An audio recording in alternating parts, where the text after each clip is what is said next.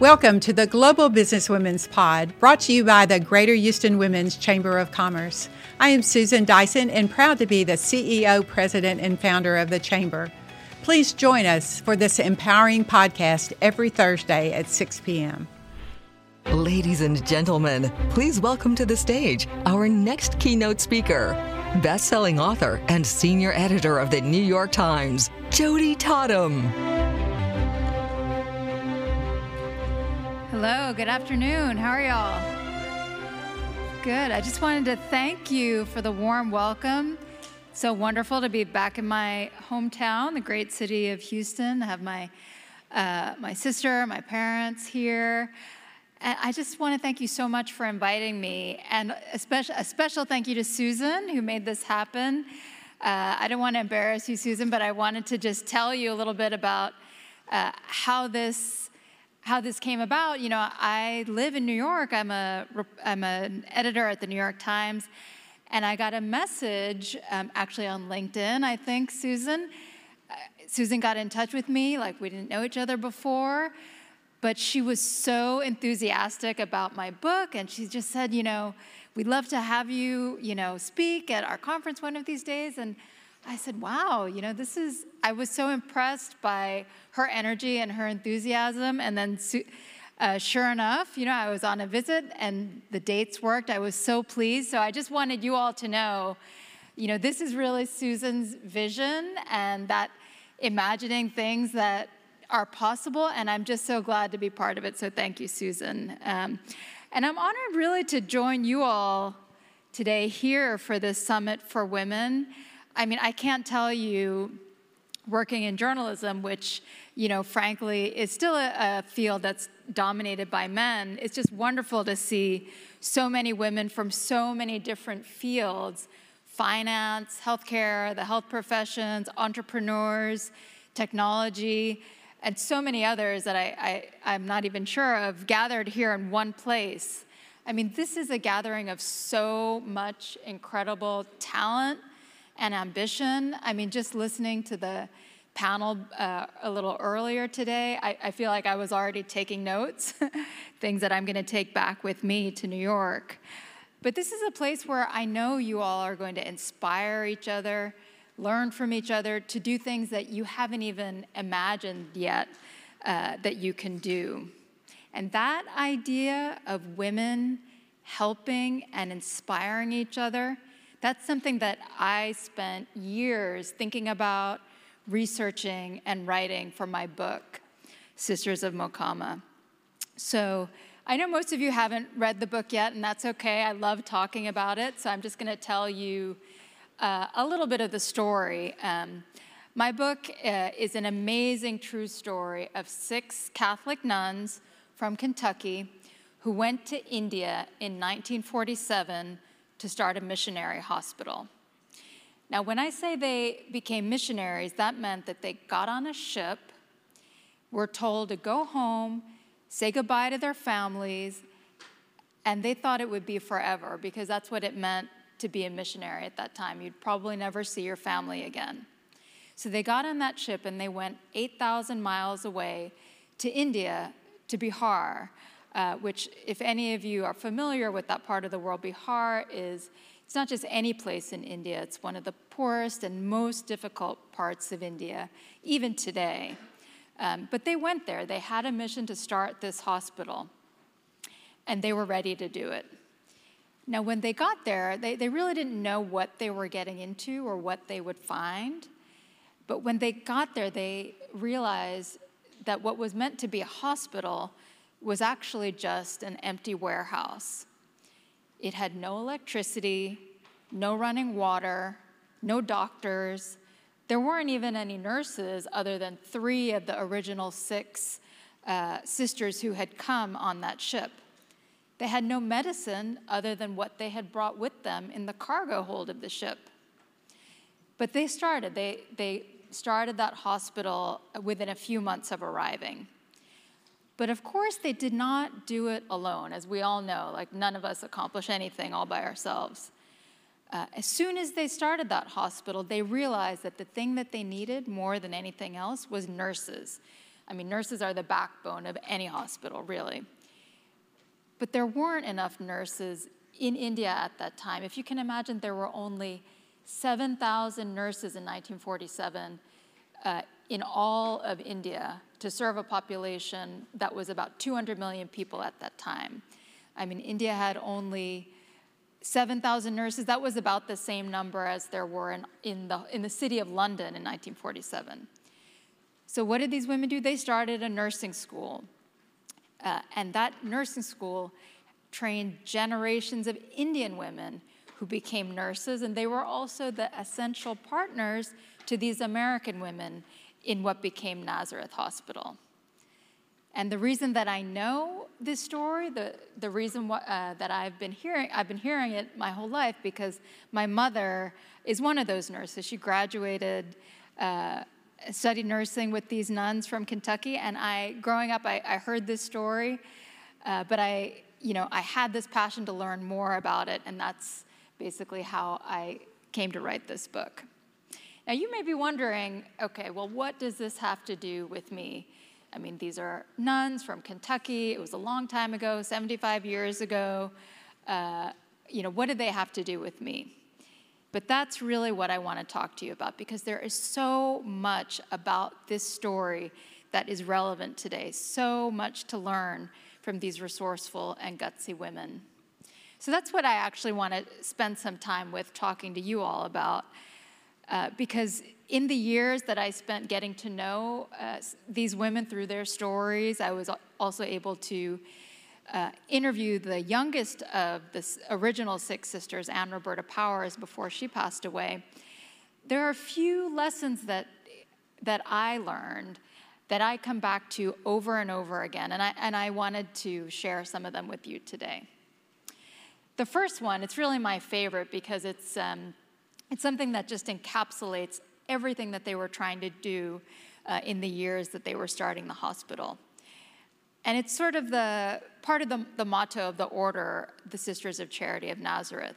It goes something like this Venture forward even if you don't know the way. Uh, now, these sisters, they call it part of their charism. It's sort of like their their guiding philosophy, their mission statement, um, and every order has one. It just kind of expresses a little bit about what is it that makes their order different from other orders. You might have one for your business, for your team, even, you know, even something for yourself. Now, this order has its roots in Kentucky. It's, it's actually hundreds of years old. And it was started back when Kentucky was a real frontier. So that that phrase, that motto, really captures the frontier spirit that guided these sisters in everything that they did. I mean, these women were pioneers in so many ways. The sisters, you know, before they, uh, they were pioneers in India. I mean, before they had started this hospital, none of them had ever left the United States. Uh, most of them had never even left Kentucky, but they got on that ship and they were willing to take on this mission. And it's not just them. I mean, the Indian women, too, the young women who became nurses, they were pioneers of a sense also. I mean, uh, the women in the book whose stories I tell, they were coming from not an area near Bihar. They were, most of them, coming from villages in India, hundreds of miles away. Many of them had never left their villages. I mean, some of them had never even seen a train before they got on a train and went hundreds of miles away to study nursing with a group of American women whom they had never met before. They were going to a place that was so remote and different from what they had known. It was almost as if they were going to another country. So they didn't know, none of them, they didn't know what they would find or what they would do. Uh, I mean, one of my favorite stories about the nuns is when they got there and they realized, you know, we don't have, there's no running water here, there's just a well, but they were so committed to giving the, the best standard of care possible that they could, even in this very poor part of India. They said, you know, if we're going to set up an operating room, which they were fully intending to do, we need to set up some way of having running water so the surgeon can wash their hands properly. And it needs to be purified water also if you're doing surgery. So they said, Well, you know, we're from Kentucky. We know how to set up a still. And that is exactly what they did. They, they set up a still behind the hospital, purified the well water, and that is how they did their surgery. So I'm telling you, that, I mean, they didn't know what they would have to do when they arrived, but they found a way. Similarly, you know, the young Indian women, when they got there, they, some of them didn't even really know, well, what is it that I'm going to be doing? They were just had this passion to leave home, to be independent, to find some kind of profession. I mean, this was in the early 1950s. Uh, some of them in India at that time, it was very unusual even to just sort of uh, leave the house, leave your village um, without a family member present. And these women were going, hundreds of these young women, I mean, they were only teenagers, some of them, uh, when they left home to study nursing. And when they got there, they realized, like, oh, these American women, they, they're not even sure what to do with us. Like, they weren't sure, like, some of them, could they even be fully part of our order, fully part of our community? So it was one of my favorite stories is the first group of Indi- young Indian women who wanted to join the order. They weren't all intending to be nurses. Some of them really wanted to be nuns too. But this was an American order that had never had Indian women as part of their community. So they really weren't sure about this. But these young women, they got there and they said, you know, we're here. We want to be part of your community. One day they just didn't show up for Mass, for daily Mass. And the American women said, well, wait a second, what's going on? And they realized that these uh, young novices had decided to go on strike. They said, you know what? We're not going to church until you make us fully part of your community. And let me tell you, that was not an easy thing for these women to, to hear, to confront, but they were willing to change. And they said, okay, you know what? These, these women want us to adapt to this new place that we've come to, and we're willing to do that. And this is just something that I think about all the time, you know. I mean, so many of you as well you're pioneers in your fields, in, in your communities. Maybe you're the first person in your family to leave home, to leave your small town. There are so many moments when you know you're going to have to move forward, but if you wait until you know exactly where and how and, and when, well, that opportunity might just pass you by. And that willingness to venture forward, even when you don't know the way, to me, that's what makes a real pioneer.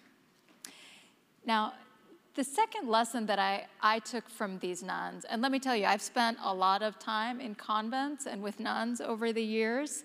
The second one is a little surprising, and that is to keep your time sacred, but as part of that, keep your time for fun sacred as well. Now, what do I mean by that? Uh, now, you might be thinking, I mean, many of us, if you've ever studied with Catholic nuns, if you've met any, you might assume that, like, okay, I know what that's like. These are women who have their rules, they're very pious, they, they sort of stay in their communities and, and nothing else. But that's not the experience that I've had, uh, let me tell you, hanging out with nuns over the years. I mean, they do have something that they call the rule of hours. It's a very set schedule for how they spend every single day right? They wake up, when they wake up, when they have their prayers, when they have their meals, the hours they spent working in the hospital.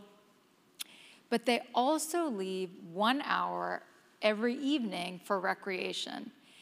And that hour to them is as sacred as every other hour. So, what, so in the early years of that mission, even when they were working so hard, you know, setting up the hospital, setting up the nursing school, dealing with patients really with incredible needs. I mean, malnourished patients, a lot of them, trying to find medicines in a place uh, that they, you know, where there were very few medicines available in that time in the late 1940s, early 1950s in India, raising money for the hospital. But they kept that hour every evening. You know, when they didn't have electricity, they would uh, set out their kerosene lamps. They would spend that hour writing letters home, sometimes just talking about the day, you know, funny things that happened, a difficult case that they had to deal with. you know, in later years when I, when I had a chance to spend some time at the convent, you know, these nuns would spend their time watching their favorite soap opera, playing cards, because they knew, you know, that time at the end of every day, that was the time that they would connect with each other, they would relax, they would have fun, and really just enjoy that reward for the hard work of that day before the hard work of the next day. And I, and I really became convinced after, after seeing the spirit they had. I mean, these were women who felt like this is the adventure of a lifetime. You know, we might not think of it this way. We might think of this as, um, you know, incredibly hard work, you know, and perhaps something many of us would never want to do. But they just embraced every minute of it. And I'm convinced that uh, that spirit, that willingness to embrace both the fun and the hard work is part of what kept them going. So, the, the third lesson that I learned from these incredible women, and this is something that uh, I, I really hope that you all will take, take to heart. I heard this in the earlier panel as well, is to tell your own story, because it really is much more important than you think. And this is something that's really important to me as a journalist because if these women that I'm writing about had not been willing to share their story, there's no way I would have been able to write a book. I mean, this is what the reason why I know all these details about their life, everything that they did every day, is because even in the middle of doing all this hard work, they would somehow find the time to write letters home to their families. They kept something that they called a mission log. It was like a day by day account of everything that happened uh, each day in the hospital good, bad, you know, who came to visit, how many patients were there. They kept incredible records. They kept, you know, some of them kept journals.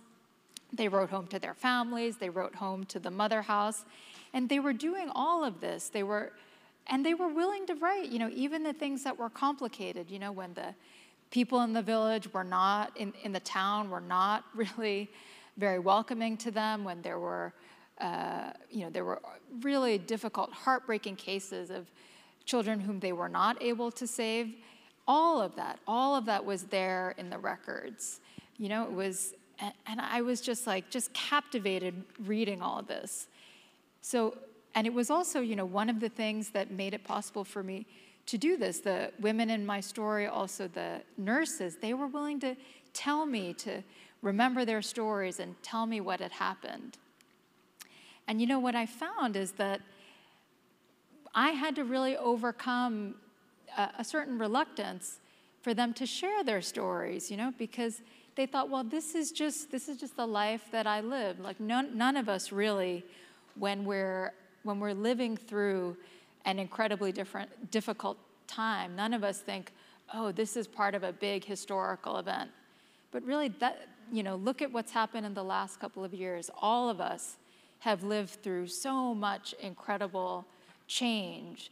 I mean, we've all come through this difficult period. And I hope some of you, if you if you aren't already, have been writing down, you know, everything that happened. And that can take many different forms. You know, it might be letters or emails to your families. It might be, you know, that weekly newsletter or the monthly newsletter that you send out to your team, your community. I mean, whatever it is, like, I really encourage you to write down what's happening to you and share it with other people. Because, I mean, that is what, like, those stories, that's what's going to inspire the next generation in the way that I was inspired by these women in my story. So that's the thing that I, I just want to leave you with today, just to remember that you all are also making history, even if you don't know yet exactly what that is. So, Susan, I just want to thank you again for um, having me and allowing me to be part of this day. And I'll be around a little while this afternoon. Well, we're excited that um, Jyoti's going to stay and have a book signing, so we're very excited that she will be here. But we can't thank you enough, and we hope that this just is the start of a relationship what I would love to propose is if you could help us influence uh, the media and how they portray Texas women sometimes in the media. It always aggravates since you're, you're one of us. You're one of us. So, uh, so it'd be great to, so to have your partnership. So There's a gift for you. Great, thank you. And we'll stay up here on stage. Why don't you come over here and by me? I'd like to welcome her mother to the stage, Elsima Thottam. Would you please join us on stage? We are so honored and inspired to meet you after hearing so much about you. And we want to recognize you for your unselfish, amazing contribution to humanity. Elsima is a registered nurse, now retired, with 30 years of experience as a recovery room nurse at Methodist Hospital. Methodist, give you a big round of applause. In addition to her long and varied nursing career, and while raising three daughters, we see the, one of them here with us today with her husband George, Elsima has been actively involved in charitable and humanitarian work in service for the nursing profession. She started the Indian Nurses Association of Greater Houston in the early 1990s before it was popular there. Huh? That's a, and a group which has, um, which has projects in Haiti, in Bali, I'm sorry, I have a hard time reading the, the uh, teleprompter, so y'all forgive me, and conducted, um, maybe I'll just get out my glasses here and be, so, be, not be vain like I've been, so sorry. Uh, projects in Haiti and, and conducts blood drives in health clinics in the Houston area and beyond. The Indian Nurses Association has also been active as Stars Hope volunteers during Thanksgiving with disaster relief after Hurricane Harvey, conducting educational seminars and organizing scholarships for nursing students. Elsima has also volunteered for medical surgical missions in Bolivia, Morocco, and in India, and for the Indian Doctors of the Houston Charity Clinic. She's a longtime volunteer at Holy Family Catholic Church in Missouri City and is a faithful fan of the Houston Rockets and the world champion Houston Astros. Yay. Yeah. I will say that our speaker later uh, today is the president of the uh, Rockets, and it's a woman, so you'll have to meet her. She'll be sitting there at the table with you. So, but let's give a big hand for these two amazing women. I mean, amazing. Yeah. yeah. So we'll move over to the middle and get a photo op. Let's get a photo over here, Janet. Janet. So you're going to get over there? Okay. Can you move over that way a little bit?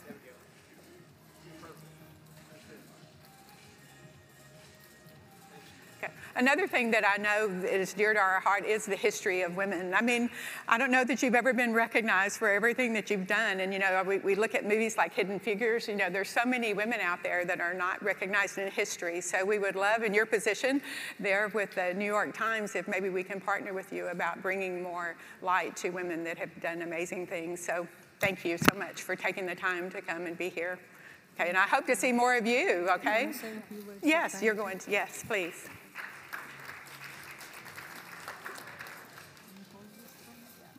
You want me to take them? Here, I can take them.